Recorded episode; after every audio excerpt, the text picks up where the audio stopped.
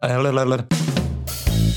Эй, всем привет! Это CG, подкаст номер один, главный подкаст о компьютерной графике. И это самое гейское вступление в мире. Вань, привет! Мы с Сашкой сейчас сидим, и у нас а, одни наушники на двоих, мы прям... И мы трогаем коленками друг друга. Сидим, чуть ли не целуемся, потому что мы вот у меня сидим и пишем в один микрофон. Здорово как. Жаль, меня нету третьим. Но ты был тогда в 18-м, в 17-м. Я не помню, это было неправда. Еще бы ты помнил. Давай так, Восемь, ты лучше расскажи, кто у нас э, на сегодняшнем подкасте, что за чудный человек нам пришел. Так, сегодня у нас на подкасте э, Алексей Савченко. Вы можете его знать, можете не знать. У него есть свой YouTube-канал. Он работает в компании Epic Games с евангелистом. Техническим евангелистом. Очень интересная специальность. Но Бля. он объяснит это в подкасте, что это такое и как это работает, поэтому... Вы станьте чуть-чуть умнее. Это А редкость. еще он играет в JRPG и понимает, что такое компьютерные игры дальше, чем Wolfenstein и цивилизация. Вот кольнула, кольнула. Обоих, обоих. Сердца у тебя нету. Ну что, погнали слушать? Ей. Е! Привет, здорово, Здорово. как дела? Здорово, привет, отлично. Где хуже погода сейчас, в Москве или там, где ты находишься, в вашей уютной Англии? Все, все, все относительно. Ну, ты же понимаешь, да, то есть как бы у нас, у нас с одной стороны вроде, наверное, потеплее, но тут плюс один, но Плюс один. да. Но при этом, но при этом очень сыро, как обычно, поэтому на улице так, такое. Я, с- я сегодня шел по центру Москвы, и были сугробы по колено. Типа того. Как в детстве. Я сегодня долго смотрел, как во двор пытается машина заехать и просто буксует, и там пробка огромная даже во дворе. Поэтому как, у, у нас сейчас так. Здесь снег настолько редко, что когда он один раз нормально выпал, все англичане выбежали в парк и все скатали его в какие-то огромные снежные бабы, и снега не осталось на земле. Вот такой способ порки. Это где-то в, Ара- в Арабских Эмиратах, по-моему, когда снег выпал. Ну, где-то в пустыне, короче. Недавно был случай, может, пару лет назад. Там тоже бедуины, типа, в- выбежали. Ого, блядь, снег. Давай снежки катать, играть. Такое, такое событие, типа, раз в 40 лет, по-моему, снег в пустыне выпадает. Что у меня соседи испанцы, они, видимо, из какой-то теплой части. И тут, когда снег начал выпадать, они, они все выбежали э, с селфи-палками. Я очень давно не видел селфи-палок. Дело в том, что я... Ну, это как вроде бы такой же аксессуар, старомодный относительно. Ушел вместе со спиннером. Да-да-да. Где он, не понимаю. Что там, маг- магайверовская внутренняя я, у меня возникло желание объединить спиннер с селфи-палкой, короче, для дикого девайса. Так, о погоде поговорили, Да. вычеркиваю. Алексей Савченко, привет. Я сразу скажу, да, всем, кто слушает, что у тебя есть свой канал, если что, на Ютубе, и если кому беседа понравится, то они могут найти тебя на Ютубе, ссылка, скорее всего, на Патреоне, вот под этим постом. А если не понравится, то вы можете писать комментарий ему на канал. Да, Типа, что какой ты плохой. Саша, а ты уже говорил, что ты теперь в Main Road работаешь? Ну, я писал об этом. Да, у меня закончилась первая неделя в Main Road. Класс. круто, Грац, да. Да, это, это очень круто. Че там, как вообще? Все хорошо, все чудесно. Я, я в полном восторге. Такой, ну такой, такой, ну как, расскажи. Ну что там, как там, Сань? Да, ну как, расскажи. Арман и правда такой солнечный и ясный. Не зря он э, этот... э, Лучик э, Светоч, Нет, он для нашего подкаста... ангел-хранитель, Вот типа того, да, что-то... Это маскот. Маскот. Иде- идеально, просто все. Вообще лучшая студия в России и, и все. Надеюсь, 8 заханчу. Меня еще никто не просил, но это мои мечты. Огонь. В студии CGF тоже все хорошо. Вот, Лех, ты же работаешь в Epic Games. Ну да, там тоже все Ты нам, наверное, поэтому интересен. Не то, что мы все тут такие игроделы, но я подписан на твой канал, и я тихий э, зритель, не из тех, кто пишет комменты, хотя я знаю по именам всех, кто пишет тебе комменты, Да, когда смотрю Такой стрим. некий актив сформировался. Да. А 8 пассив. Ну да, выходит так. Вот. а, И э, смотришь стримы и в целом понимаешь, что несмотря на то, что ты в геймдеве работаешь, а мы киношники, в целом Мы разговариваем на одном словарный языке. запас одинаковый, да, разговариваем на одном что там языке. и в поэтому- Fortnite? Давайте про важное. Да, я, кстати, ну я мало в этом конкретно в Fortnite это понимаю, потому что в, в, в Epic все устроено так, что есть там такие пять больших направлений. Компания большая, сильно выросла за два года. Fortnite, EGS, EGS, а что еще? Ну, Fortnite, э, EGS, движок отдельно, а в э, неигровое использование движка, ну, то есть весь Enterprise, кстати, Media Entertainment туда же, а, ну и всякие экспериментальные проекты, которые выливаются вот Я такие видел... всякие метахьюманы. О, это вообще Во- просто во- ср- да, сорвало Это, это, во-первых, то, что, то, что я хотел обсудить очень сегодня. Это так все совпало, что у нас... Ну, блин, это выйдет не в эту неделю. Ну ладно, пофиг. Ну, а, а можно мельком, э, кем, кем ты работаешь и как туда попал, а потом мы пойдем по своему списку уже и просто там налево-направо Да, отходить. окей, окей. А, в, э, конечно, я в, э, попал туда 6 с небольшим лет назад, ну, ближе к 7 уже, наверное. Фига, как долго. Да, я что-то сам недавно офигел, потому что время как-то быстро летит. Но вообще я в игровой индустрии рядом всю свою сознательную карьеру. Эм, Мне 39 в игровой индустрии, я в этом году будет 22 года. А в 17 я начал Что? что-то делать, да, и... Подожди, в 17 ты начал что-то делать? Это какой год-то? Это 20, Я не 22 помню. года Это назад? В депрессивный 17 вопрос. я все да. еще пытался уехать из Ижевска, все еще не в кино был. Ну я, ну я вот в 17 пытался уехать из Донецка, собственно, все близко. А Вот, Я и- сейчас, я сейчас пытаюсь посчитать, сколько тебе лет. 39, да. Но- Так ты сказал же. Фух, да, я правильно посчитал. Да, и я писал в страну игр, наезжал в Москву, писал в хакер, кстати. То есть, ну, вот геймлендовский журнал, да, да, да, и в статьи, и в журналы, на сайт. Писал в страну игр. А ты Дани Шиповалова не знаешь? Ну, так, не то чтобы мы как-то сильно пересекались, А, но мы ага. писали в одном, в одно издание. Но он же, он, же, он же в Питере, я в основном в Москву ездил. И начали делать первую игру в университете с друзьями. Э, Работал в местной компании в Донецке, называлась Булат Games, она и сейчас есть. У него, в принципе, все неплохо.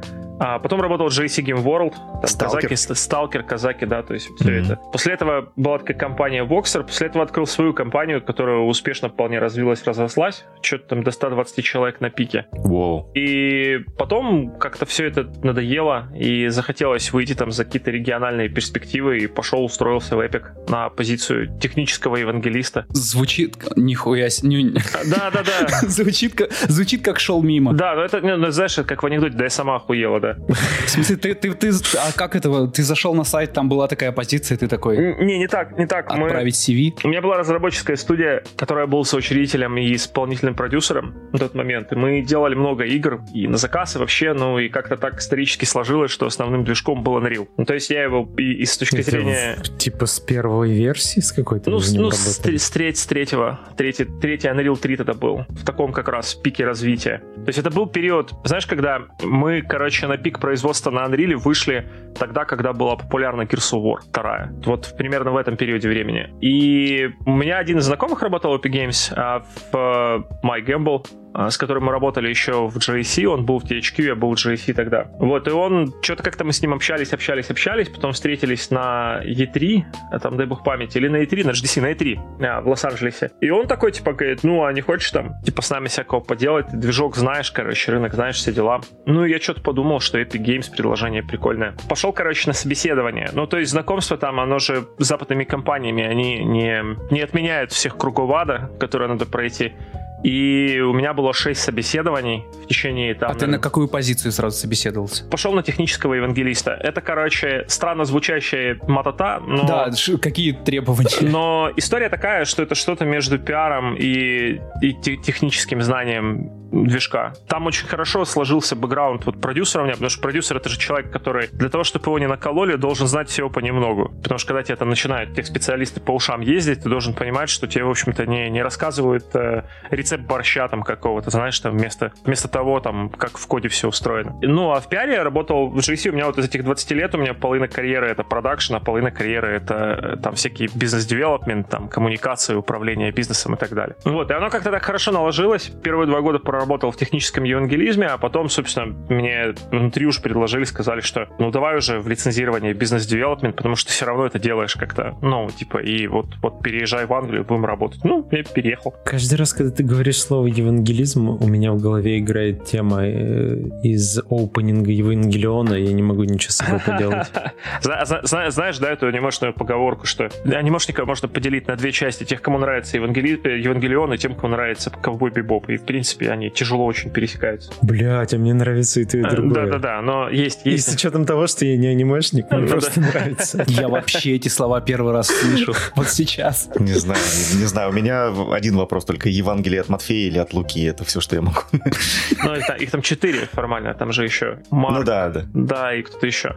А, вот, но э, про, про аниме смешно. Я когда-то, когда-то еще когда в Донецке жил, а, меня как-то кривая дорожка вывела. Мы с корешами в университете решили организовать клуб аниме. Но учитывая, что Донец город суровый, Ну, Ты его поддерживаешь, ты там в админке еще стоишь. не, не, да, не, он, он очень быстро, он очень быстро закрылся. Меня даже поставили президентом клуба аниме, поэтому я был президентом клуба аниме месяца два. Поэтому он так быстро закрылся. Нет, он закрылся, потому что контингент такой, что мы, мы собирались на еженедельные встречи, и там все так упарывались, что теряли диски с аниме, и... Короче, это была лишняя, лишняя, лишняя причина накидаться, поэтому, поэтому Да, решили аниме срочно был просто как повод. Да, решили прикрыть это все мероприятие. Потерять диски с аниме, это, конечно, да. Президента клуба аниме у нас еще не было Да, на подкасте, да, но я да, думаю, да. мы- Первый президент клуба аниме. Я- думаю, у нас, у нас готово. Целые два месяца, да. И все, и, все, и все такие, да какой эпик, какая нафиг разница, че президентом клуба аниме был.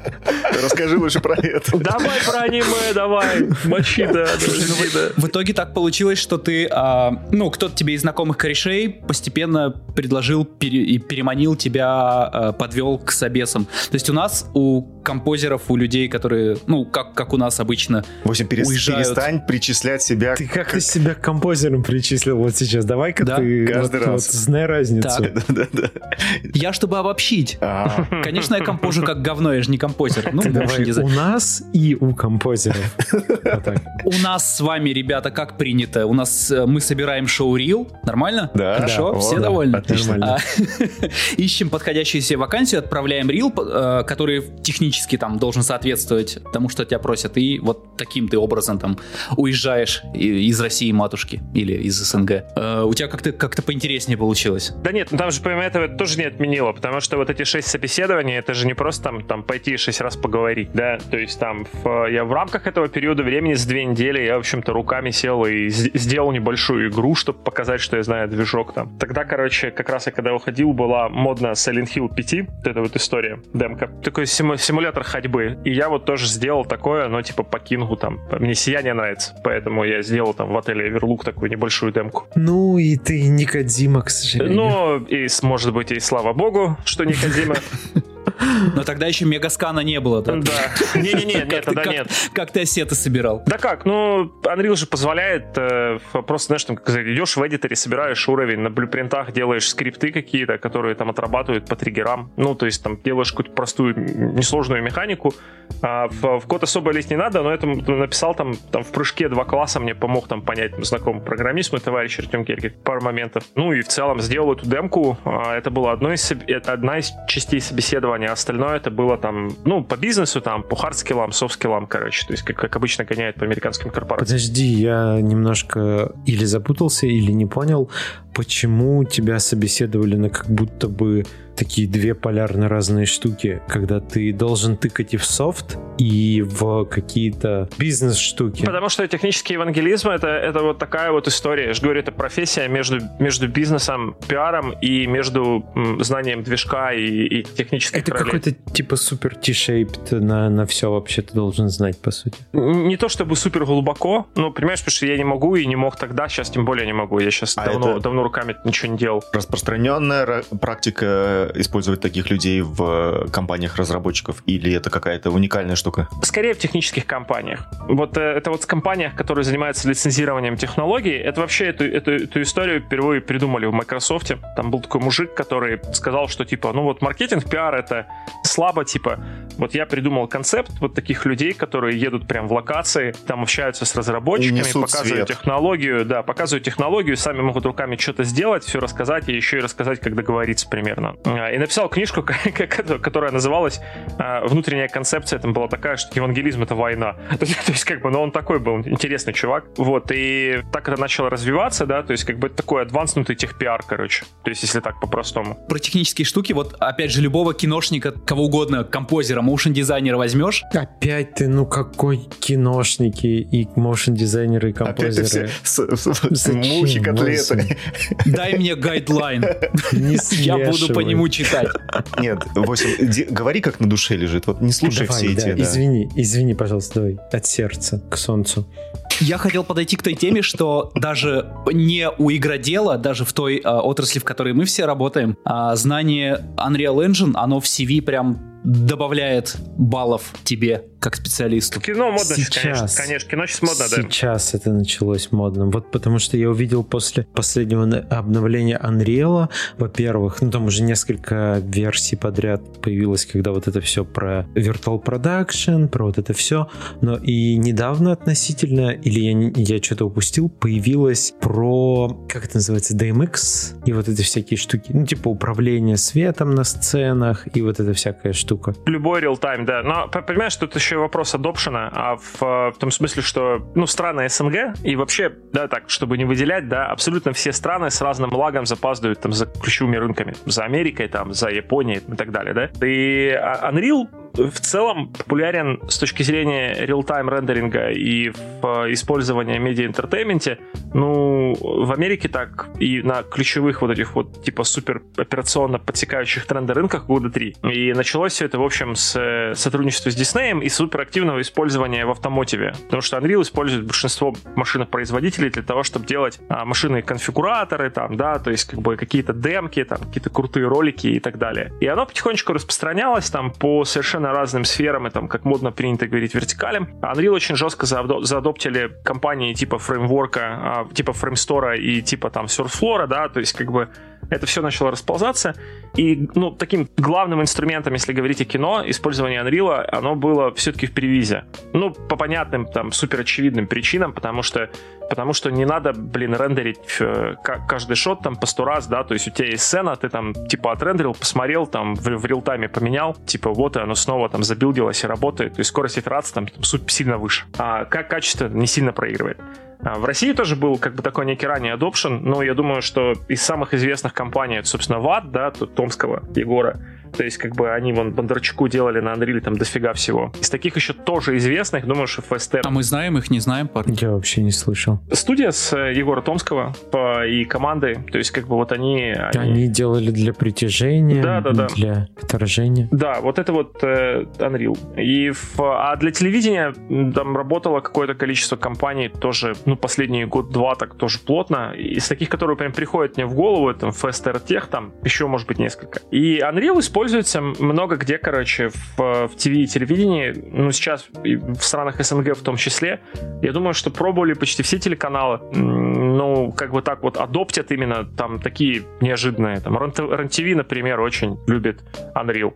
То есть вот э, Анны Чапман программа, да, там у нее там куча задников делается там на Unreal. А на Unreal слазят обычно с этой же, блин, забыл название. Как она называется? Вот именно телевизионщики, не вспомню. Я просто помню, мы с CGF с ребятами ребятами ходили на один телеканал, и там тоже у, у них как раз была эта система, и мы их сманивали на то, чтобы э, виртуальный продакшн у них развернуть. Ну да. Ну вот, а виртуальный продакшн, который сделал все это супер популярным, ну не в последнюю очередь из-за Мандалориана там, да, из-за вот таких штук. Такая относительно, ну, популярность. Кто первый начал это в кино применять? Вот, вот таким образом, как, как Мандалорец задал тренд. Ну, до Мандалорца были еще, было еще использование в прочих Звездных войнах, но просто минорнее. Мандалорец это, наверное, один из таких прям первых сериалов, который, знаешь, вот он, оно настолько глубоко интегрировано в pipeline, что можно сказать, что это сериал, сделанный вот полностью полностью так, да, то есть как бы на, на Unreal. Это прям большая часть, виртуальная продакшн, это у них большая часть pipeline. А так, ну, по-разному, в разной степени глубины применения там использовали много кто.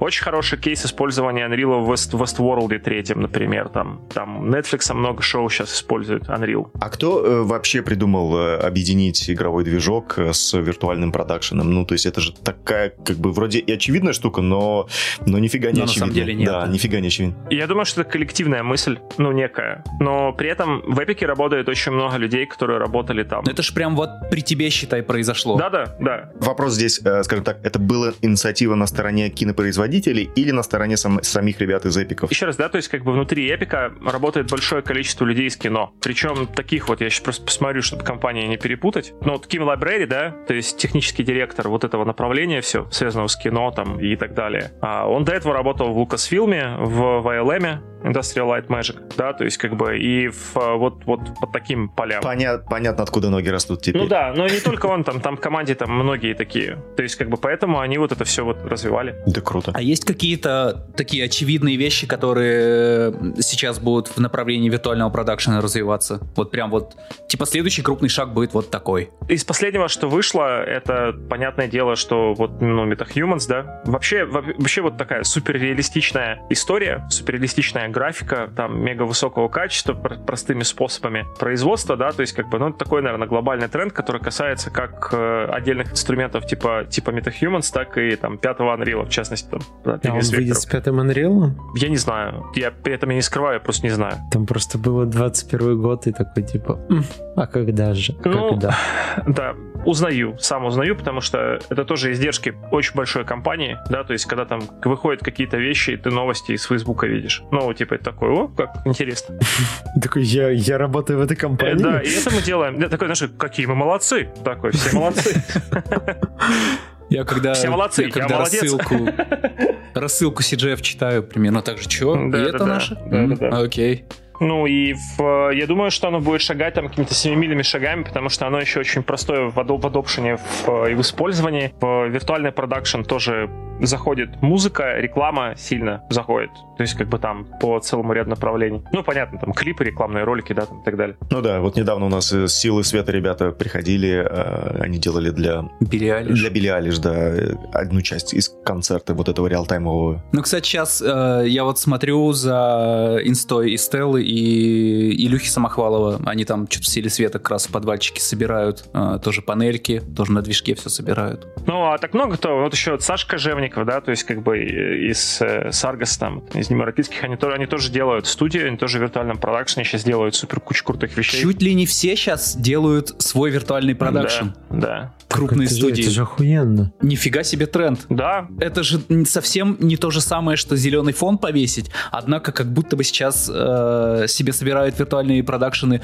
больше компаний, чем те, у которых просто хромакей висит. но это же круто, слушай, но в том плане, что... Это потрясающе. Да, потому что, вообще. потому что это, это доступ к инструментам, которые позволяют им наравне конкурировать там со всеми. Ну, типа, относительно дешево. Мне кажется, что сейчас вообще вот у нас в играх такой интересный момент э, происходит сейчас, когда игровая индустрия СНГ впервые за долгое время, я бы сказал, после кризиса 2008 года, потому что до, до кризиса 2008 игровая индустрия в СНГ была ну, одной из самых динамично развивающихся, на самом деле, в Европе. А он сильно подкосил все. И сейчас складывается такой момент, когда вот там по целому ряду причин отечественная игровая индустрия, весь блок стран, они, у них нет никакого хандикапа по отношению к большинству рынка в мире. Потому что... Хэндикап это э, ну, что? отставание, типа. Потому что успели на поколение консолей, с которым обычно, обычно там пару лет, а на рынке появилось очень много денег, а есть большой приток специалистов, в том числе из вашей сферы, потому что многие, знаешь, там, типа, делают спецэффекты, там, продакшн Как какой-то. крысы с корабля. Как крысы Ну, геймдев больше платит, что я могу сказать. Ну, это-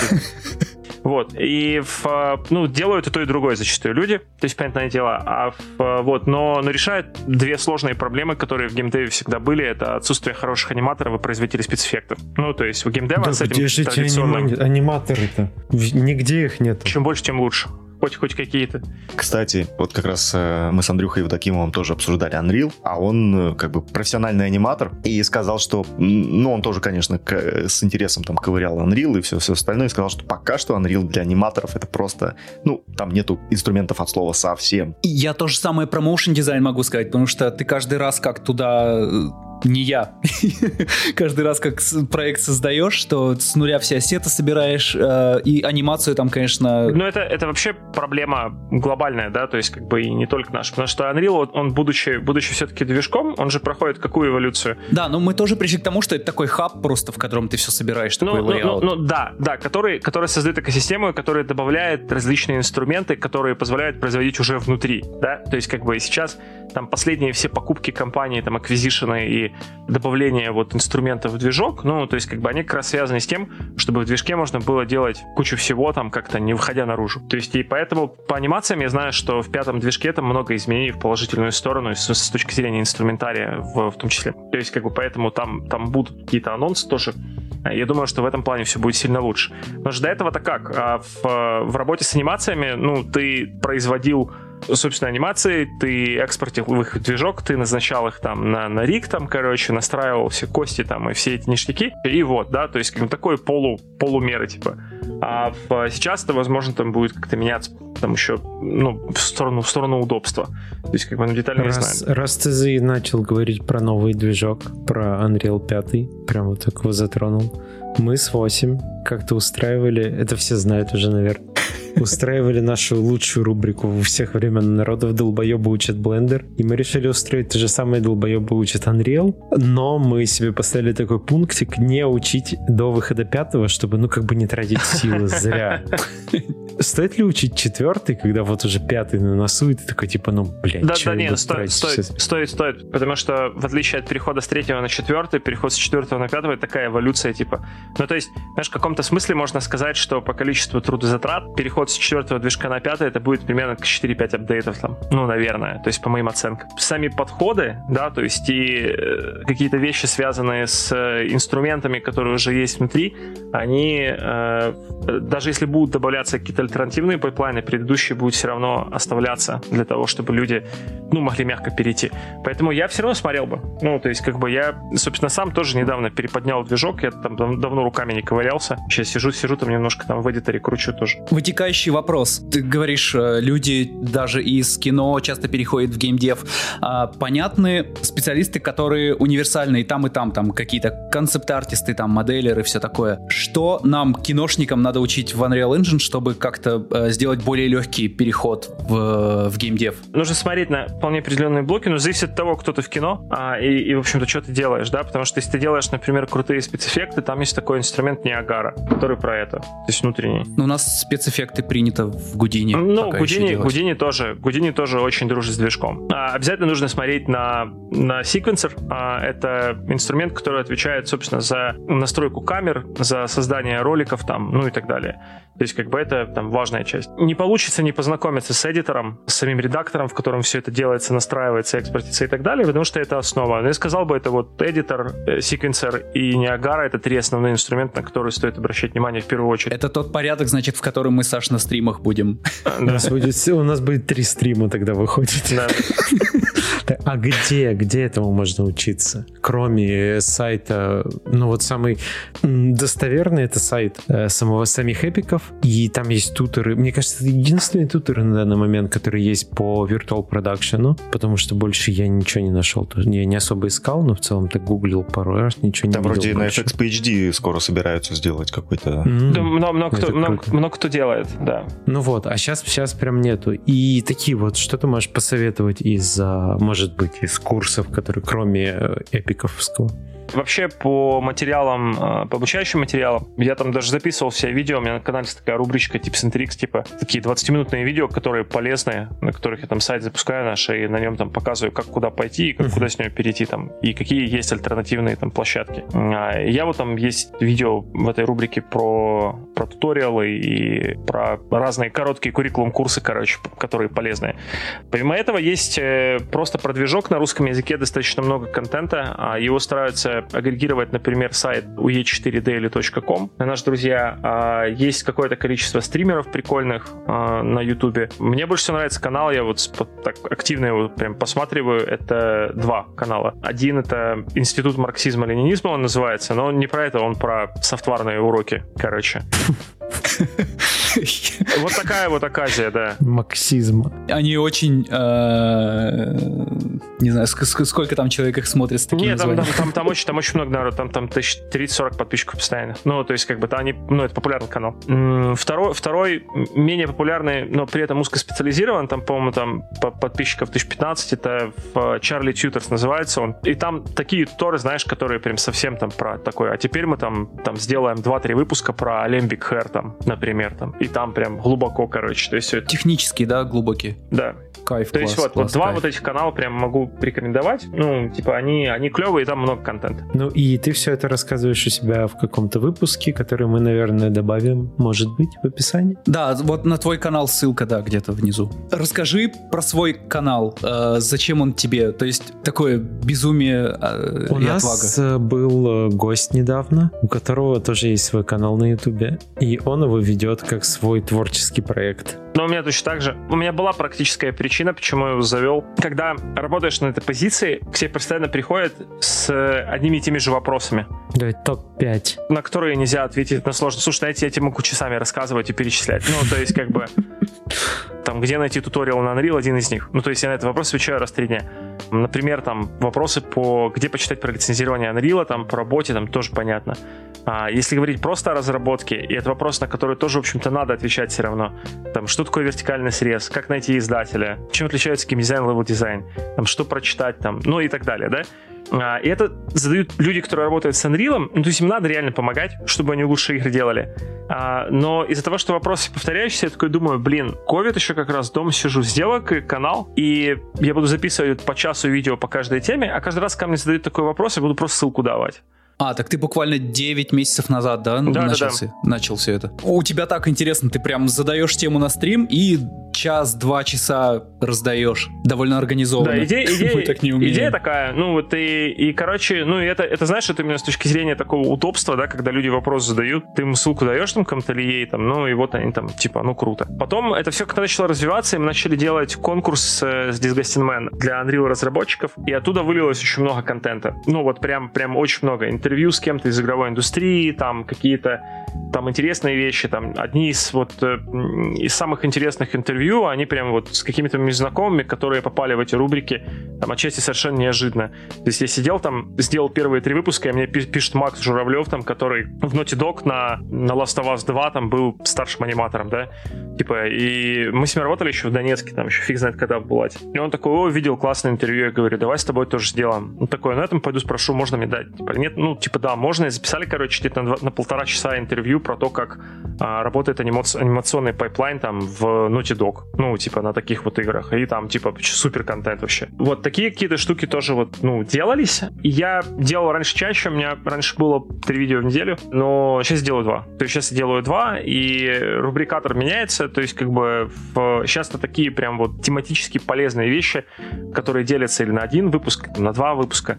Ну и раз в год я записываю мини-курс. Вот я в прошлом году я записал курс на 8 лекций, а, на 6 лекций по созданию сеттингов. То есть у, у тебя 9 месяцев назад не стояло цели так заведу канал, чтобы научиться там получше общаться? Не, не, нет, не, не, ну в смысле я просто просто вот решил захотел решить такую организационную проблему повторяющихся вопросов. Это связано с работой, да, получается? Получается, да. То есть как в какой-то степени. Вот, а потом это все превратилось в такое тоже хобби. Ну, потому что когда у тебя есть какая-то такая творческая душина э, в, во время там домоседства, собственно, оно, э, ну, прикольно. Ну, потому что по-хорошему в бизнес-девелопмент, пиар, маркетинг люди, мы же постоянно по выставкам ездим.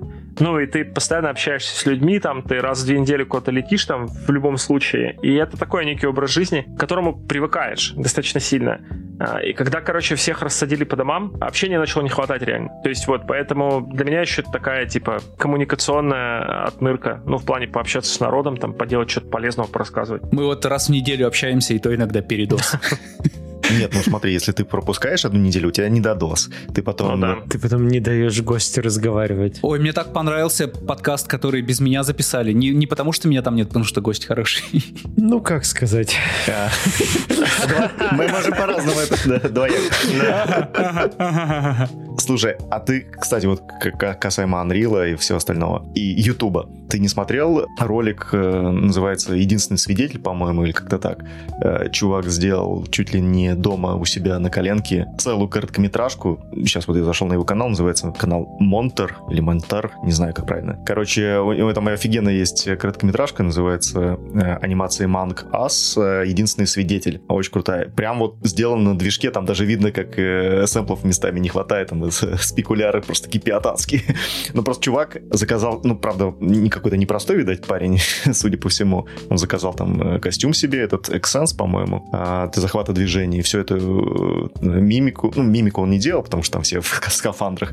А, но в целом перенес это все, отрендерил, и получилась прям реально офигенная короткометражка. Не, очень прикольно. Я смотрю, смотрю сейчас, да. Реально прикольно, реально круто. А это как-то имеет отношение к Among Us? Ну да, да, да. Это, это же да, вот, типа... да, это фан, фан, фан, а. Фан, да. Я просто не смотрел. Не, Не, очень, очень, кру- очень круто. Да, у него там до этого было сначала он там демку выпустил, типа, а потом вот переделал ее уже в полноценный ролик. Очень крутой. Ваня, я думал, что когда ты начал говорить, вот там, раз мы говорим про Unreal и про YouTube, знаешь ли ты какие-нибудь Что уроки там по нового у Unity? Ай-яй-яй. Что. Что такое Unity?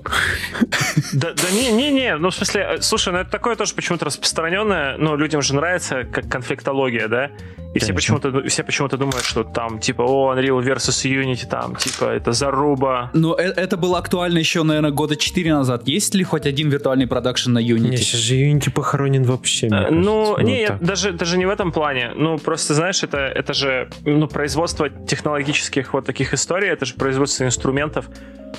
И там иногда там разработчики приходят такие, я даже стесняюсь спросить, я использую Unreal, но вот, а если я делаю такую игру, какой движок мне использовать? Такой, типа, знаешь, я говорю, ну, Unity лучше. Он такой, как это? Ну, у него там ломается в голове все. Но, но, но просто, ну, просто, блин, Ладно, в каких случаях Unity лучше? ну, не знаю, если ты делаешь какой-нибудь WebGL, там, какую-то историю, ну, типа, WebGL или ты HTML какую-то игру, или гиперказуальную игру, тебе Unreal там нафиг не нужен. Ну, в смысле, это микроскопом гвозди сбивать. Но просто разные, разные инструменты для разного, да, то есть, как бы, ну, ты же не берешь там молоток, дерево срубить там. В целом можно, но Не, в целом можно, нет. но зачем, да? То есть, Да. поэтому, поэтому, типа, понятно, что у нас есть там поля, где мы традиционно сильнее, но их там немало. Просто был- были, были годы прям противостояния. Были, были сложные, когда просто пересекались в определенных сферах, ну, типа прям совсем.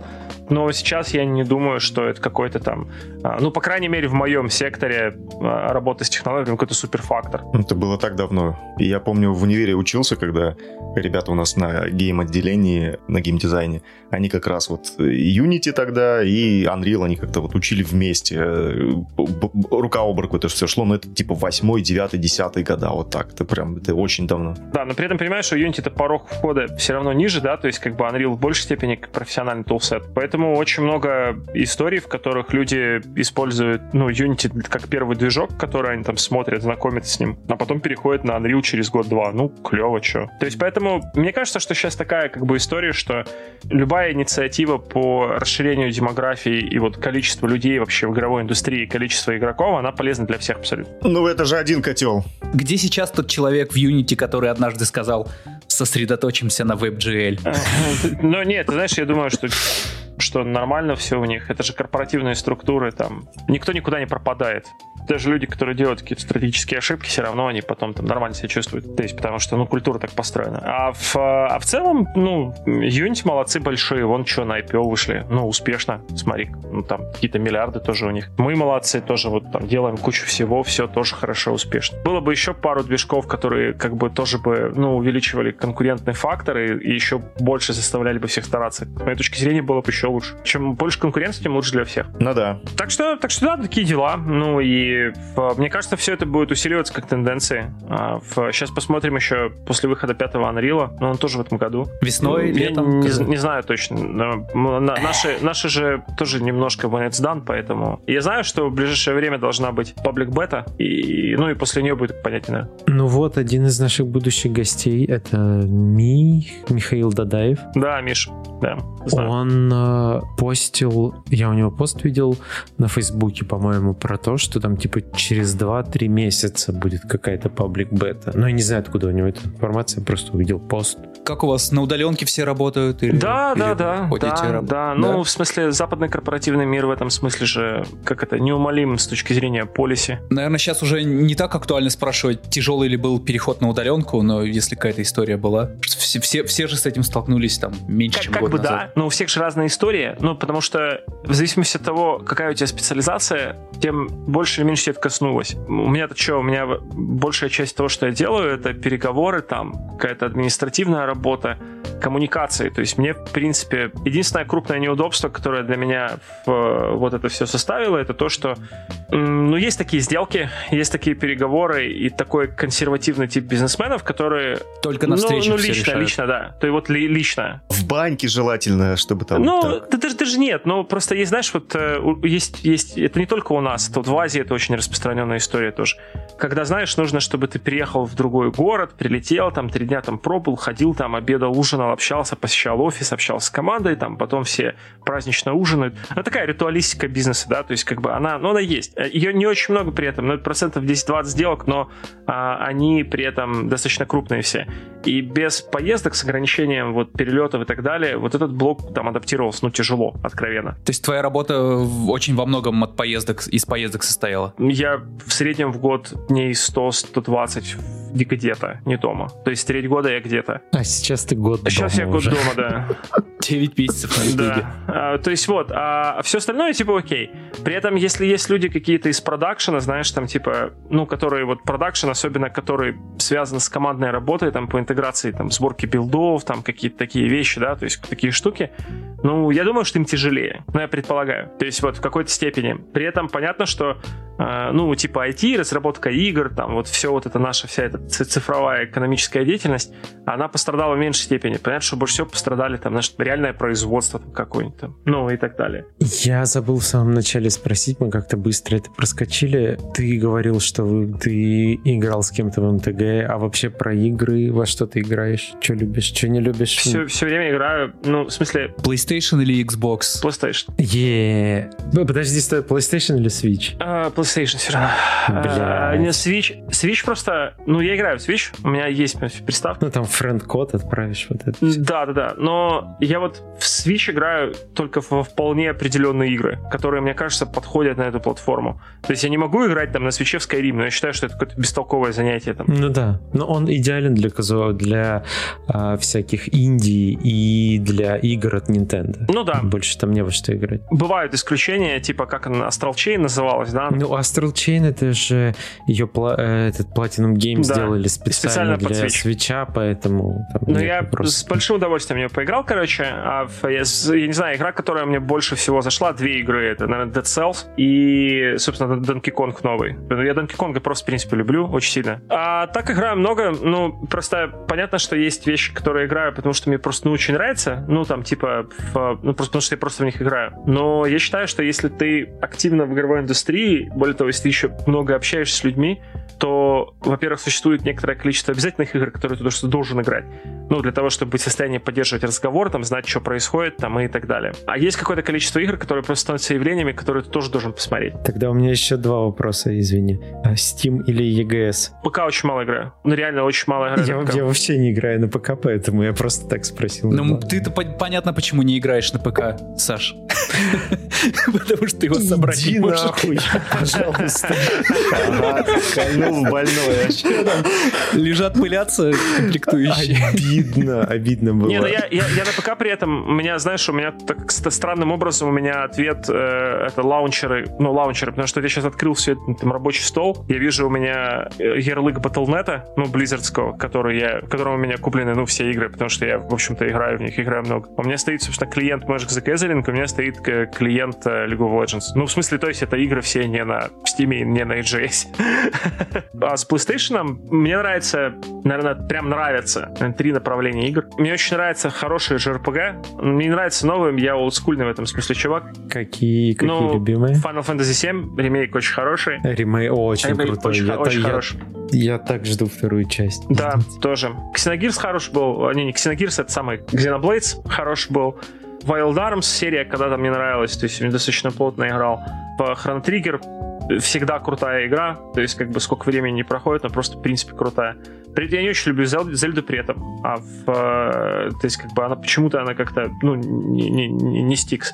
Kingdom Hearts просто такой прикол, он неплохой, но, но тем не менее, и Dragon Quest я играю, но я не, не настолько, насколько Final Fantasy мне нравится. Ну, говорят, что на свече версия Dragon Quest 11 лучше, потому что там можно включить олдскульный вид. Да типа и играть в олдскульный Dragon Quest. Это, это наверное, правильно. Вот, второй тип игры это, короче, вот все вот это вот высоко high production value нарративное, ну, то есть все там Uncharted, God of War, God of War, God of War да. да, вот это все, ну, потому что мне кажется, что эти игры пусть нельзя не играть, ну, потому что они сами все явления. Ну, если есть PlayStation, ну, то да. странно в них да, не играть. Да, да, да. И третье, я м, с разной периодичностью играю то в Battlefield, то в Call of Duty, ну, в зависимости от сезона. В Call of Duty я играю при этом зачастую из-за зомби-режима, который, ну, прикольный. А на свече в Octopus Traveler? Ты знаешь, он клевый, он вообще вот всем клевым, кроме в первой половине игры, там очень странный баланс. Это касается Да. многих JRPG, но там он такой легко-легко-легко-легко доходит до того, что ты просто там проклацываешь там на автобое эти игры, Потом ты доходишь, я не помню, до одной из деревень, и там приходит босс, который тебя просто тебя, блядь, уничтожает нахуй. Ну, то есть вот просто. И ты такой, так, что я пропустил? Что я пропустил в этой игре? А ты ничего не пропустил. Просто там вот сидел дизайнер и такой, типа, ну все, заебал. Такой, ты знаешь, такой, такой рульку какую-то, вуп, такой на 11. И ты, и ты понимаешь, И что тебе надо сложно. просто У меня, у меня есть такая история, я только совсем недавно поиграл в Alien Isolation. Ага, Да-да-да, ага. совсем недавно. Вот. И а, я дошел до того места, где надо очень быстро, вот когда этот реактор взрывается, где надо успеть очень быстро нажать а, дофига кнопок, и я через там 20 минут попыток, пару дней, я плюнул просто и удалил ее нахуй.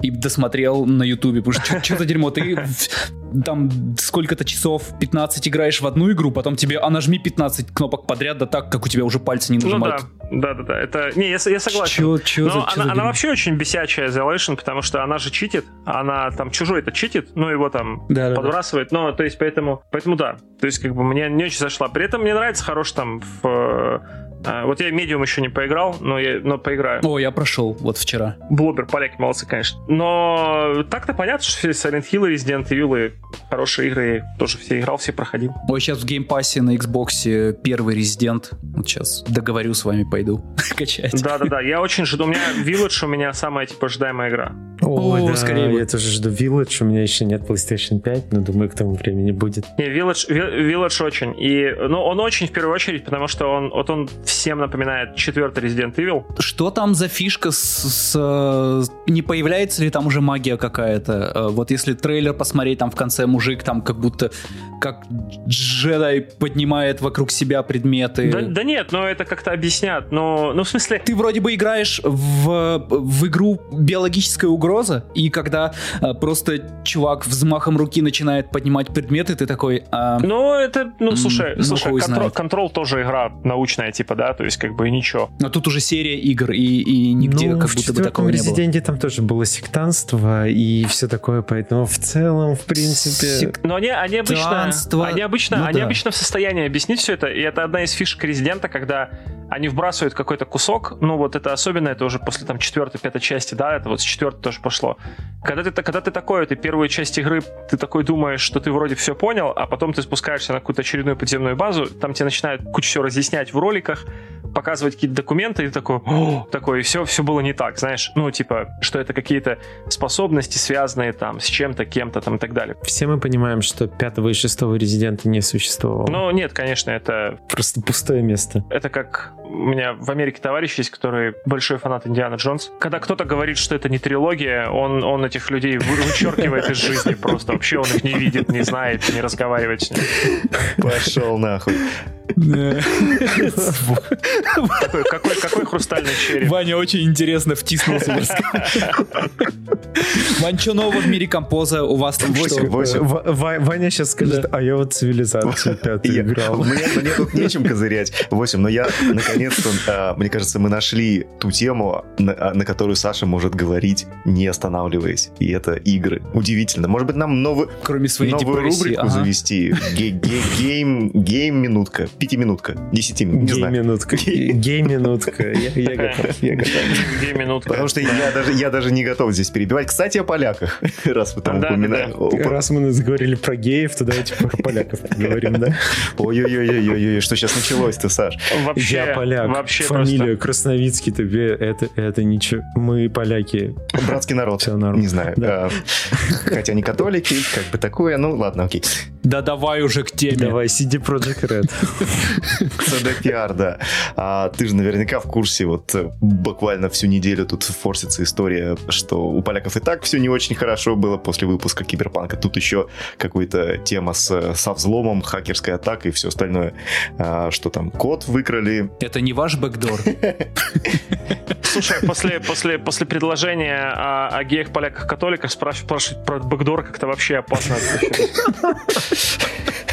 Как-то вообще Бэкдор- сложно. бэкдормен, да.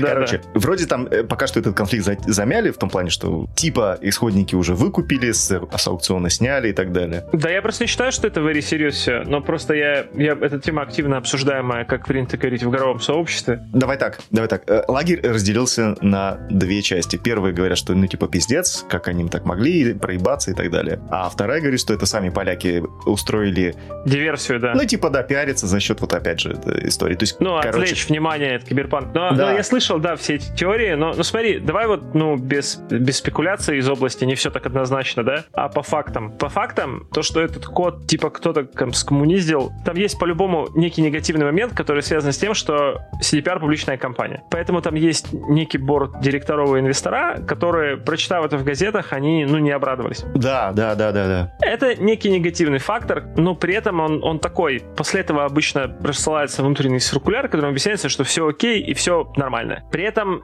сам фактаж, вот типа, что выкрали код, выставили на аукцион или пытаются его куда-то продавать, это настолько смехотворная история для любого человека, который хоть раз работал там с каким-то кодом или с, тех, с технической частью разработки игр и так далее. А вот этот момент мо- можешь пояснить, вот в целом, сколько может, э, в принципе, составлять объем этого кода, и он действительно ли хранится на все на одном сервере, или, или это просто разрозненные какие- какие-то кусочки? Короче, с точки зрения хакерской атаки, в целом, реально ли выбрать, ну, сколько он там может весить, э, сам, сами исходники этого э, кода до компиляции? То есть, э, о каких масштабах идет речь, мне просто интересно, я вот никогда не, не задумывался. Я не, я не знаю, но, во-первых, во-первых, никто такое не хранит никогда в одном месте. Это же не история, что прибежал, значит, такой мужик в комической шляпе, плаще и в маске, схватил сервер и убежал с ним, и, и такой сидит CD Projekt Red, и такие, нам пиздец, короче, Ну да, такие, да. все.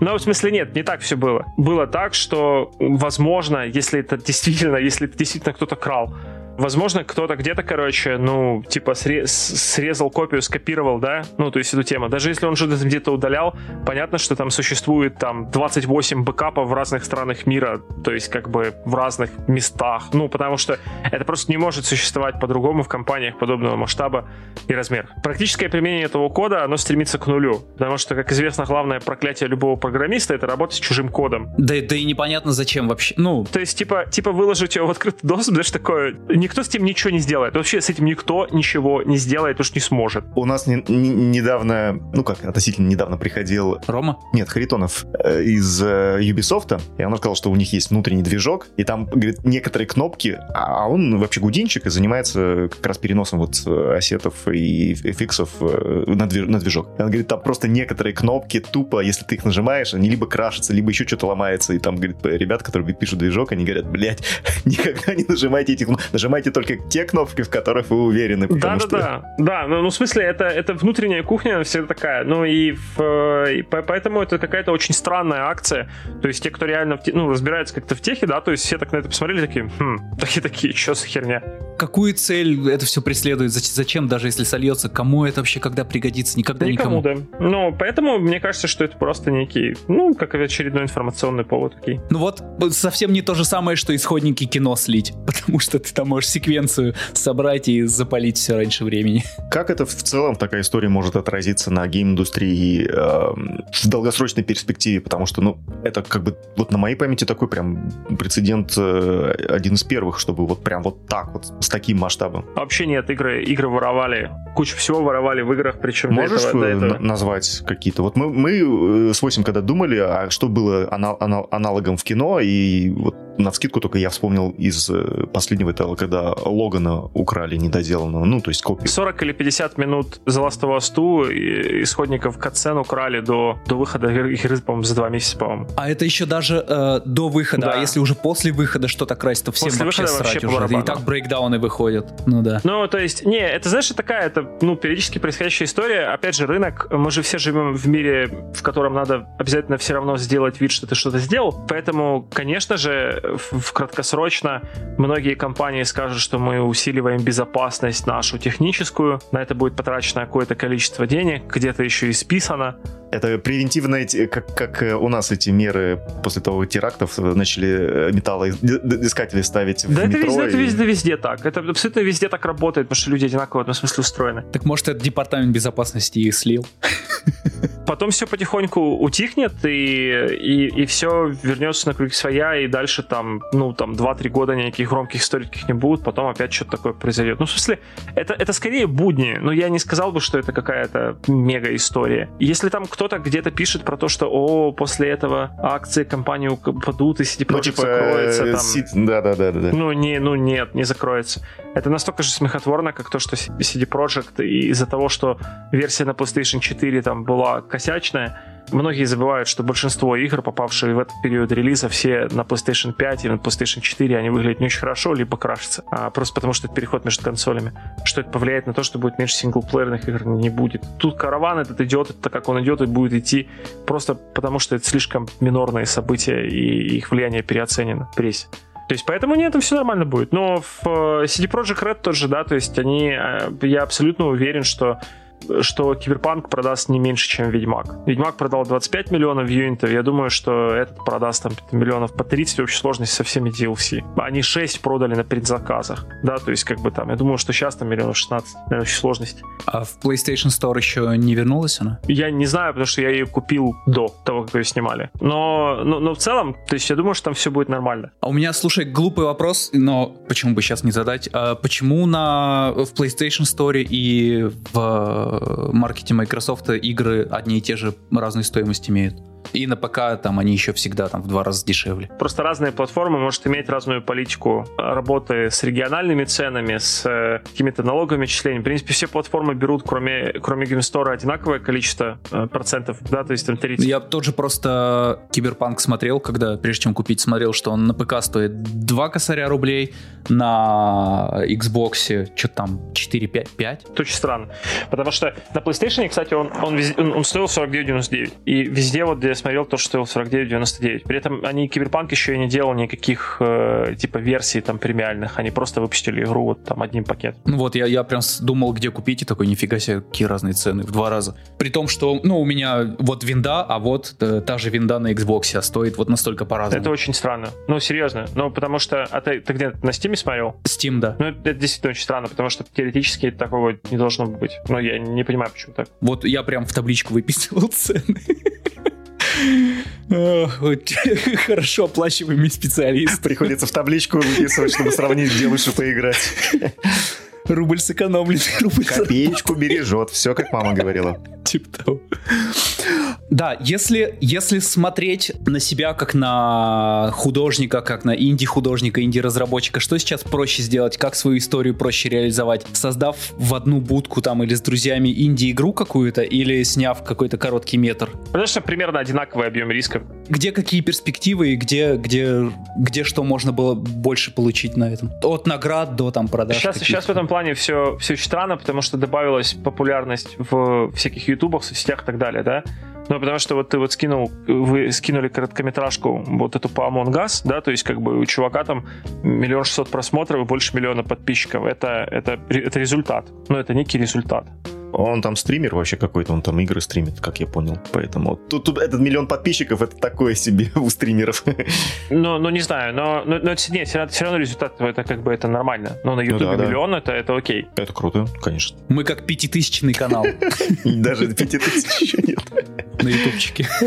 Если говорить про, про игры, то это стал сейчас настолько многонишевый рынок, ну, типа, в котором успех же еще относителен, да, то есть, как бы, понимаешь, вот я, я рассказываю сейчас вот везде, и у себя там рассказывал, и меня там приглашают всякие на лекции, курсы, я там рассказывают примерно потому что это очень часто вопрос тоже, типа, что такое успех? Да для кого как? Если ты разрабатываешь игру втроем, например, в качестве хобби, и тебе в процессе по кайфу, а потом эта игра выходит, и вдруг там продает 100 тысяч там копий по 10 долларов, то вы на троих-четверых заработали там миллион вдруг. Ну, минус все отчисления, там 500-600 тысяч. Это успех? Ну, наверное. Приятно, да? То есть, как бы прикольно, можно там дальше что-то делать. Успех ли это для большой компании? Ну, даже для средней компании это провал. Да, я скорее именно как, как э, одиночка, волк-одиночка, э, с этой точки зрения. Мне кажется, что если ты делаешь игры в одиночку, это всегда должно быть хобби. потому что, да, ты можешь монетизировать, и ты можешь на этом потом еще и заработать, но это не, не нужно делать целью. Ну, это мое мнение. Может быть, я просто менее революционер и менее, меньше огня во мне уже, чтобы заявлять обратное. То есть, как бы, но мне кажется, что это очень э, такой безопасный способ, ну, типа, безопасности от всех негативных эмоций, и в итоге, может быть, что-то добиться. При этом очень много историй, э, когда кто-то начинает делать игру, потом ему кто-то еще помогает, она выходит, становится там супер популярной. Вот, кстати, если с игрой понятно, что ты сделал игру и там через э, распространяешь ну, да, ее через да, там Steam, через что угодно, да? Вань, а вот с, с короткими метрами у нас что-то есть такое, что вот если ты снял короткий метр, там один с друзьями, ты, ты куда-то его можешь Соси сейчас продать? Хуйца, не знаю, откуда, откуда я, я, я... Ну вот фестивали, понятно, да, ты прокатишь, но с фестивалей ты же сильно, наверное, не заработаешь. Слушай, ты еще приплатишь. Так, чтобы ты... Да, ты заплатишь еще. Еще и приплатишь за каждую ну, типа, номинацию. да. А как? Нет, нет, на этом, на этом денег ты не заработаешь. То есть ты там на кинопоиск свой короткий метр не продашь там или Скорее, Не знаю. Ну, в ОКО в какой-нибудь Не, ну, скорее всего, нет. Я не знаю, я дистрибьюцией это никогда не занимался, что ты меня спрашиваешь такие вопросы. Но, судя по всему, из-за того, что мы не видим огромного количества короткометражек на всех этих сервисах, скорее всего, нет, ни хера ты не, не получишь. Сериал вообще легко, пожалуйста, на любую площадку заходишь. Вот. Не, мне кажется, что короткометражка это такой тоже инди, инди-заход из области, типа, сделать, прокатить по фестивалям, привлечь это внимание, типа, пойти работать на какую-то большую и историю. рекламу снимать. Ну, почему? Или, или рекламу, вот или недавний э, спутник, предыстория ему короткий метр, который чувак снимал, э, ну, там, с другими актерами, э, хотя нет, по-моему, не, не, там с другими актерами, там, короче, э, вообще не про это было, там была такая небольшая короткометражка, где этот Непаль, господи, а как же ты, из, блин, в девятой роте он еще снимался, а, сейчас не вспомню, короче, персонально, ну, короче, в общем, он там что-то ходит, ходит, ходит, и у него в ванной какая-то хрень, вот это вот, типа, лежит, а, и вот режиссер молодой там снял, собственно, короткий, короткий метр, и впоследствии это развилось в кино, которое вот большое серьезное произведение, там, он даже в Netflix, по-моему, или подожди, он не в Netflix, он в каком-то, он в чарты попал, в американские. А вот такой подход, окей, да, это Ну, это как, как, как пилот, да, то есть как да, да, да, просто... как пилот, ну, как, как а, ну, это, это интересный такой цикл жизни твоего короткого метра, что он выливается в конце. А у игры какой цикл жизни? Как долго ты можешь зарабатывать на какой-то инди-игрухе, если она, ну, такая средняя, не сказать, что прям выстрелила? Если у нее есть комьюнити какое-то, если оно работает, то с ним можно зарабатывать годами. Но, опять же, с играми, с играми тоже, там, я так понимаю, что, как с кино, оно ли летит или не летит. Но, понимаешь, э, с, с кино это летит один раз, а потом падает и больше не встает. Не, ну, а... ну почему? Оно же перепродают права потом по каналам, там, везде, там, ну, вот есть какие-то там, то есть... Как там Сарик как-то Андреасян заходил и э, говорил, что очень тяжело с этим, потому что ты его продал один раз, и у тебя эксклюзивный там контракт на 5 лет. Ну, понятно. И 5 лет ты уже все, сосешь э, писю. Пря пряник. А то, что ты его потом перепродаешь на платформы, там уже прям... Ну да, там типа уже в 2-3 раза дешевле и уже не так. Как, ну. Нет, но с играми, с играми тут как? С играми, если ты ее оперируешь сам, ну, типа как инди-разработчик, да, а, и если ты там сам собираешь комьюнити, как ты пытаешься монетизировать, что очень тяжело, ну, это очень тяжело, то ты, соответственно, можешь или не заработать ничего, или зарабатывать долго с ней. А если ты делаешь, ну, если ты в коммерческом секторе разработки, ты издаешь с профессиональным издателем, который там тебе издает, то там такая же история. Ну, ты ее один раз подписал, а, издатель ее продает столько, сколько он ее продает, там, ну, и ты там раз в квартал получаешь роялти. Если это премиум игра, ну, не онлайновая, то цикл, цикл жизни у нее там это вот выход игры плюс какое-то количество DLC там дополнительного контента. Они там еще немножко хвостов продаж дают. При этом, ну, есть игры, которые продаются очень долго, но большинство из них, они, они имеют вполне понятный срок жизни. Тут другое дело то, что как бы игры это тоже IP-ориентированный бизнес, да? То есть, если у тебя вышла успешная первая часть, то ты делаешь вторую. И и делать ее обычно быстрее и проще, чем первую все-таки. А, ну, обычно. Иногда бывает не так. Ну, это вот как у нас с курсами. Мы первый поток делали очень долго, школу организовывали, а второй уже будет побыстрее, наверное, попроще. Да. А, а по поводу в, ну, онлайновые игры, да, онлайновые, они тем всем нравятся, и инвесторам, и издателям, то, что онлайновая игра, если она летит, она зарабатывает Можно долго бесконечно продавать, главное, главное, опять же, комьюнити да, собирать комьюнити, апдейты, маркетинг. То есть, как бы, да, понятно, что это вот так работает. С Fortnite примерно такая же история получилась, потому что, насколько я помню, что, ну, у, эпик, у эпиков-то вот как раз до Fortnite дела, ну, так себе шли, ну, то есть, нормально, я не знаю, но они в целом не на слуху были. Ну, то есть, они там Герзов э, пилили, ну, вы пилили, там такой вот. Э, а потом, типа, был какой-то провал. А судя по тому, как выстрелил Fortnite, э, я просто смотрю сейчас за последние три года, во что в эпике превратились, это просто как гигантская корпорация разрослась. Ну да. Но с Fortnite бесполезно что-то сравнивать, потому что это все-таки игра явления. Подобный успех, он непредсказуем. Ну, никогда. То есть, если кто-то может сказать, что типа так и планировали, да, то есть это неправда. Это касается абсолютно любой такой успешной супер-мега игры. То есть там Dota это, это клон к Warcraft, например. League of Legends это клон Доты, ну, которые, когда его все делали, все такие, типа, да, ну, кто в это говно будет играть, там, типа, есть же Дота, зачем это вот клоны пилить, знаешь? Ну, типа... да, да. Ну, Fortnite явно тоже не первый, да. Но все равно есть какие-то косвенные признаки, что на этом проще заработать, чем на э, каком-то э, кинобизнесе, потому что и зарплаты в геймдеве больше. Ну, ты понимаешь, у меня есть какое-то внутреннее такое предубеждение к трендам. Или это сейчас перегрет просто немножко рынок? Как UI-дизайнер? Ну, я, я просто считаю, что вот, да, бесспорно на рынке в мире существуют тренды, но реально ими воспользоваться может 1% там, дай бог, людей, которые имеют к этому доступ. Все остальные э, это такая, такая знаешь, как пирамида. Потому что ры- рынки слишком динамично развивающиеся, и ты когда начинаешь, тренд уже прошел прошел. Ну, в смысле, сейчас скорость очень высокая всего этого. Под таким безопасным утверждением, да, то, что сейф образом мысли, да, наверное, является то, что в практически любой нише, если ты делаешь продукт, который по качеству там, там выше какого-то определенного качества, да, то есть вот тут стандарта качества, которое там есть, то ты можешь прогнозировать определенные продажи.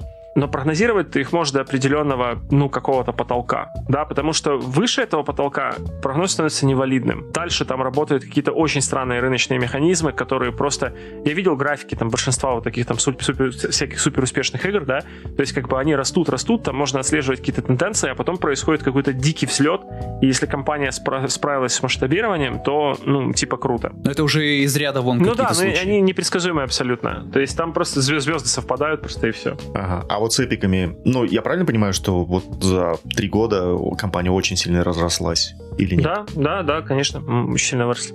А не постигнет ли эпиков такая же участь? Именно вот э, характеры, как раз ты, то, что ты описал, не смогут справиться с, с разросшимся штатом работников? Не знаю, мне кажется, что уже справились. Но мне тяжело судить свое место, которое не, не, не на... Мы не же в на- Москве, на- у нас временной лаг. Это, это там вы уже справились, а у нас Нет, я, еще... я имею в виду с точки зрения самого Fortnite по, по масштабированию проекта, там как бы все окей. Ну, то есть там все нормально, правильно сделано, мне кажется, круто.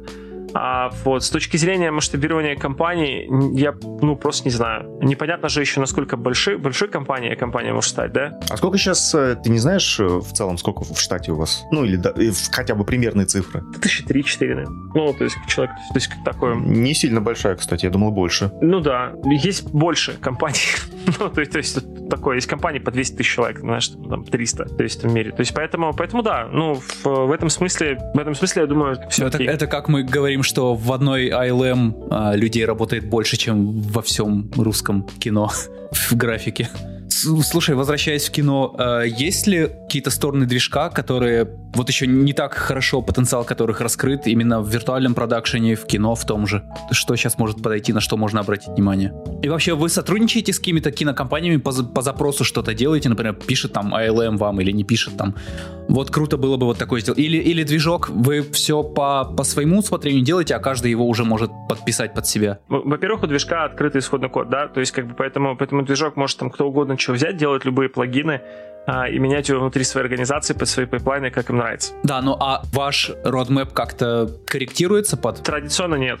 Традиционно нет, но понятно, что команда слушает рынок и собирает какой-то фидбэк, и, но, но применяет или не применяет его по своему усмотрению. Ну, то есть нет такого, что пришли какие-то кру- крутые чуваки и сказали, напишите нам такую фичу, ну и кто-то ее пишет, но нет. Типа вот мы работаем с вашим движком, и нам кажется, что вот такие-такие-такие-то штуки очень бы а, сделали а, работу нам и таким, как мы. ну легче. и на, если, если бывает им кажется так, то наши, вероятно, ответят, что большое спасибо, мы учтем. Над вашей проблемой работают самые лучшие специалисты. Оставайтесь на линии. Пожалуйста, не вешайте трубку. Ну просто, просто понимаешь, ты еще спрашиваешь так, я, же, я, сижу там в бизнес-девелопменте движка, да, то есть как бы, и это, и это не то, чтобы на, на одном этаже где-то рядом с этими чуваками. Ну, в смысле, я, я не знаю в широком смысле. То есть, как бы, насколько мне известно, других презентов не было. То есть, как бы, и в, э, там, как, как работают коммуникации с клиентами конкретно в киношной части, ну, я не знаю просто. Ну класс. А, тогда традиционный а, закрывающий вопрос. Как бороться с выгоранием? Что ты делаешь, когда выгораешь? О, такая тема, прям вообще обширная, на самом деле. У тебя было время ее обдумать, просто ответь. Да нет, ну, ну, в смысле, я борюсь с ней переключением деятельности. С чего на что ты переключаешься? Ну, у меня, есть какое-то количество творческих хобби. А в, я пишу книжки. Я вот издал две книжки в прошлом году и планирую в этом году написать еще две, я думаю. То есть даже с выгоранием на основной работе ты борешься как-то переключением на другие выгорание, свои хобби? Выгорание — это же не усталость. Это не прям пропорционально усталости. Это, там нет равно между этими понятиями. Выгорание да. — это когда, когда ты теряешь вот э, мотивацию и желание, да. интерес сделать что-то. И когда ты делаешь что одно и то же, да, то есть там, и потом ты такой, вдруг что-то внутри что-то ломается, и все. Ну, типа, и там надо это, приходить в себя долго.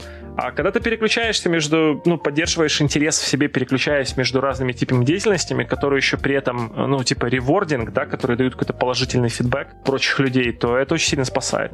Но при, при этом эм, я вот всем тоже говорю, что вообще по-хорошему для того, чтобы снизить стресс, нужно для начала понять, что это такое, как он работает, на что он влияет, и когда ты вооружен этими знаниями, то ты можешь этим процессом, ну, немножко управлять. То есть понимать, что такое источники стресса, как их там минимизировать, там, ну и так далее. Поэтому какую-то вот почитать, типа, по этому поводу теорию, да, там, академ часть. Теорию выгорания? Слушай, ну, про это очень много всего написано. Ну, то есть э, основная, основная причина причина теории выгорания, да, это стресс. Стресс, он так работает очень хитро. Он накапливается, доходя до какого-то такого критического уровня, когда проблема становится прям системного, такого кризиса внутреннего. Это как гистамин у тебя в да, крови да. накапливается, а потом ты умираешь от удушья. Обязательно скажи, что прочитать еще, когда да, закончишь. Вот. И ты, короче, в процессе, да, то есть как бы ты, если замечаешь какие-то вот признаки херовости происходящего, ты замечаешь индивидуальные признаки, ты никогда не видишь все картины целиком. Ты такой, типа, ну, спать я плохо начал, ну, ничего, сейчас отойду, знаешь, там такой, там, там, вот, голова начала болеть регулярно, ну, ничего страшного, там, болела и до этого, таблетки выпью. И ты никогда не сводишь общую картину. А когда все это вместе скапливается, у тебя в какой-то момент просто клац, да, там, что-то срабатывает как триггер, там, ну, или там неосторожно накатил, а, или просто там поломало, или какая-то плохая новость пришла, и ты такой, опа, и паника-атака. Ну, то есть, и ты, или невроз, да, то есть как бы и, и это и это уже проблема, и проблема серьезная, и ее лечить гораздо проще, гораздо проще разгружать стресс. Но этим надо заниматься.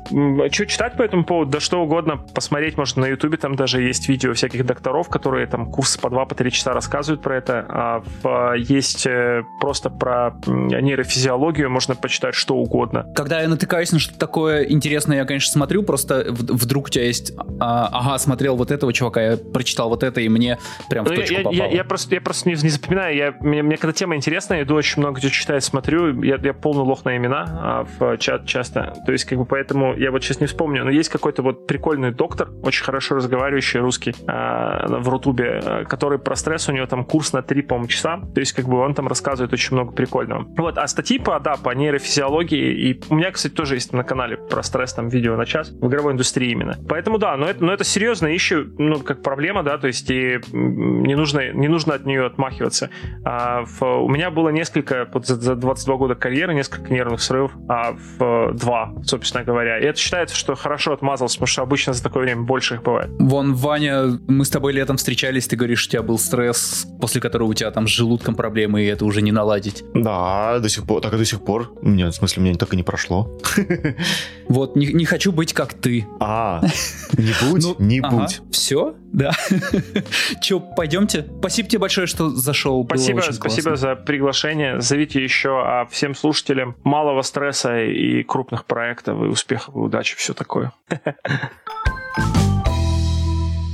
Вот такой классный получился подкаст. Вау, не прошло и полутора часов или прошел час. Час десять. Час десять. Вау. У нас есть патроны, очень классные патроны, которые поддерживают наш подкаст. Их 51 человек. Это, казалось бы, не так много, но если вы попросите кого-то скинуться вам на хуйню, и будет 51 человек, то вы наверняка тоже будете этим гордиться. Ну, тем более, что тут-то люди не на хуйню скидываются, а на лучший CG-подкаст. Я полностью согласен. Гордимся этим и гордимся каждым. Есть несколько категорий поддержки, и самая высокая из них, которая не такая большая, это 10 баксов. Кстати, патроны получают подкаст на 3 дня раньше. И вот тех, кто скидываются по 10 баксов, мы зачитываем. Это Антон Потеха, Иван Марченко, Артем Леонов, Тимофей Голобородько, Сергей Линник, Юрий Тарханов, Андрей Мяснянкин и, конечно же, Тим Попов. Е. Вот Тим Попов мне недавно, вчера, буквально лайкнул мою сторис с винилом. Спасибо, чувак, винил это круто. Да, ребятушки, у нас есть э, социальные сети, телеграм, канал наш, CG-чат номер один, заходите. Если вам не хватает общения на какие-то CG-темы или около CG, да и вообще на любые темы, на самом деле, у нас... У нас очень-очень разнообразный чат. У нас там от голого Пахабыча до Армана Так, все так, так, прям. вот. подожди, ты, ты- ты- ты- сразу спойлеришь. Пускай э, люди предвкушают, как бы. Хорошо. Но очень много гостей нашего подкаста в нашем чате. Вы там со многими можете поболтать. Ладушки. Что будет в следующем выпуске, неизвестно. Увидимся. Пока-пока. Пока.